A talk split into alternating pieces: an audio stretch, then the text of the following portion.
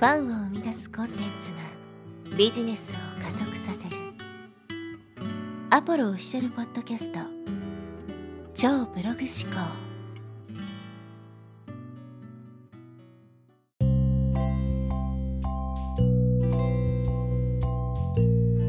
はい、えー、こんにちは、アポロです、えー、今日はですね、開かせるというテーマでお話していきたいと思います。この開かせるというテーマですね、まあ、ちょっとこの言葉だけ聞いたら何のことだかよくわからないと思うんですけども、まあ、これ僕はちょっと勝手にね作った言葉なんで、えー、ちょっとね今から説明していきたいと思うんですけども。まあ簡単に言うと心を開かせるっていうことですね。これがすごく重要なんですよっていうことです。もう今の時代ですねいろんな人が情報発信をしていてでその多くがですね同じような情報を発信しているわけです。だからいかにですねこう自分の話を聞いてもらうのかっていうのが重要なわけですね。今は何をよりも誰がの方が重要って言われますよね。まあ実際にはですね何を語るかの方が重要なんですけども、まあ、発信者としてはですねやっぱこの誰がの中に選ばれないといけないわけですね。自分がどんなに重要なことを言っていたとしてもそもそも相手が聞く耳を持ってくれなかったら意味がないということなので、まあ、何がよりも誰がの方が重要ですよっていうのは、まあ、発信者側の目線ですよね。でも実際は聞き手側からするとね本当はその何を語ってるかっていうところの方が重要なわけですけどもやっぱりですねその、まあ、誰が語ってるのかっていうところに選ばれないと、まあ、そもそも何をの部分も聞いてもらえないということなんですけどこの開かせるっていうのは、まあ、その聞く耳を持ってもらうために必要なプロセスになるわけですね。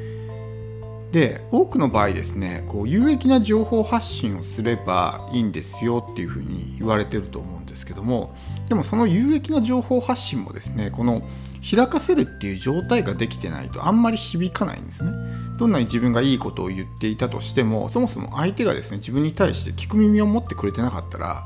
まあ、入ってこないわけですよ。響かないわけです。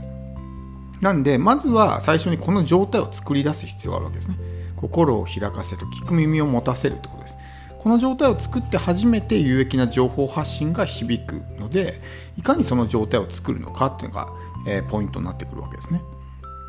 まあ、方法としてはいろいろあるんですけどお客さんがですね自ら情報を取りに来るような状況を作り出すってことですね。これができれば相手が聞く耳を持った状態になってくれるわけですよ。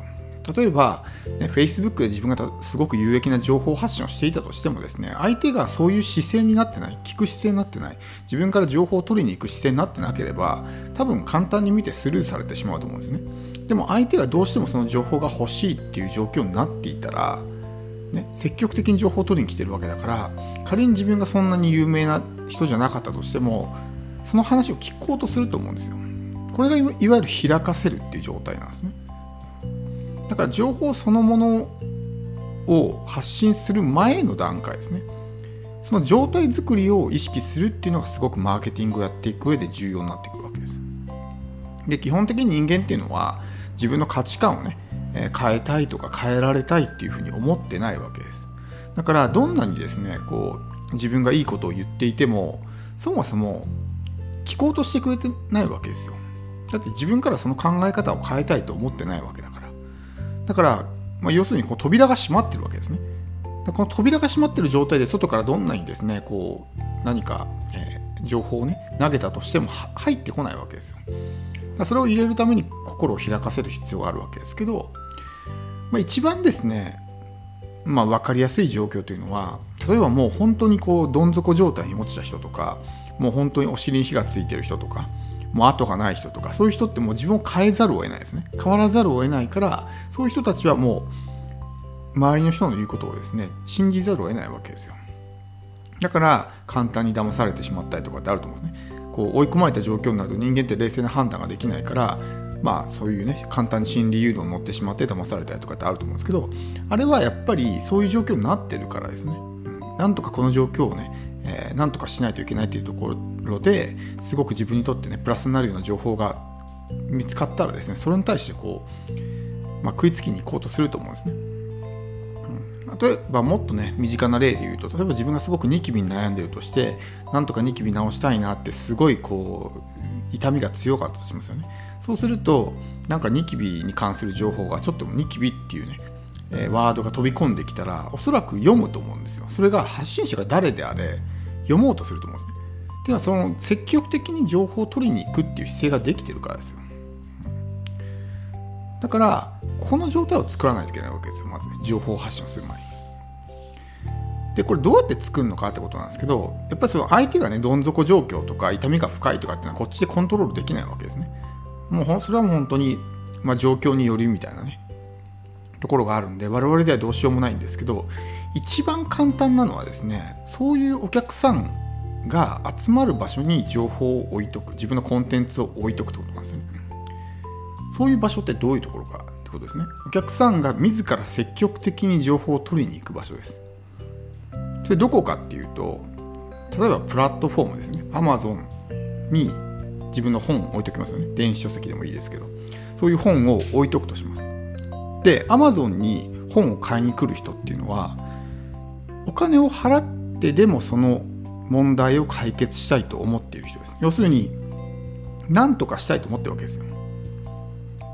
だからそのこの開いてる状態なんですね。積極的に自ら情報を取りに行こうとしてるわけだから。となるとその自分が発してる情報も受け入れてもらいやすくなるんですよね。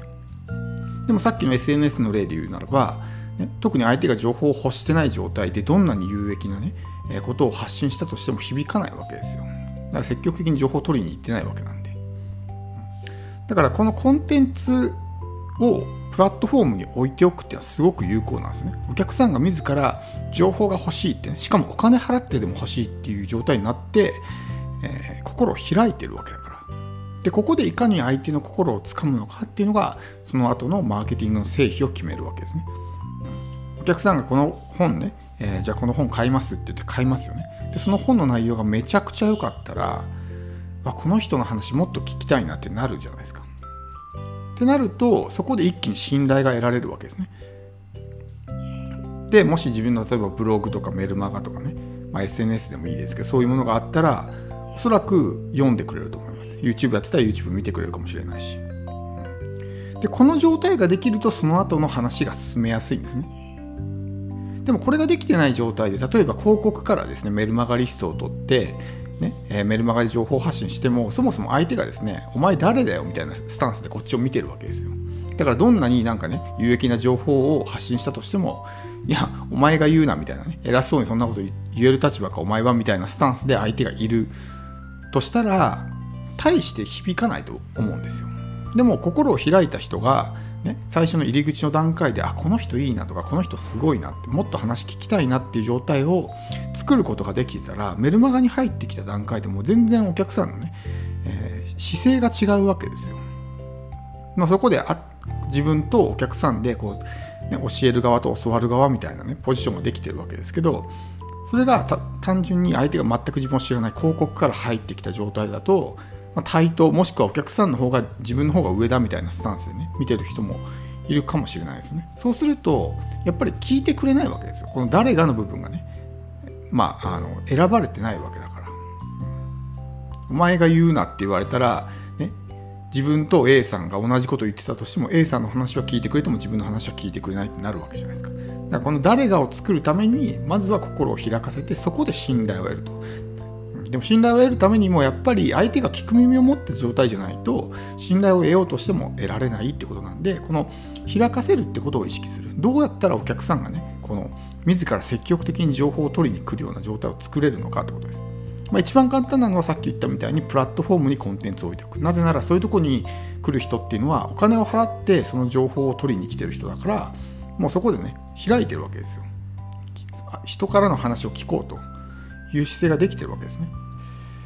まずはそうやって相手の心を開かせると、まあ、コンテンツがもし難しいんであればコミュニケーションで相手の心を開かせるというのもありますよね。SNS とかで頻繁にやり取りをして相手が自分に対して親近感とか好感を持ってくれてたら心が開くじゃないですか。でそのタイミングで有益な情報発信をすればあこの人の情報役に立つなっていうふうになるんで、まあ、もちろんこの開かせるっていうね、えー、プロセスはやり方は一つじゃないのでどうやったらね相手が自分の話まあ、情報を積極的にね取りに来るような状態を作れるのかっていうのを意識しながらやると、まあ、マーケティングがうまくいくかなと。単純に有益な情報発信をしていても相手がその情報が欲しいっていう状態になってなかったらあんまり効果はないのでそこをまず意識するっていうのが非常に重要ですね。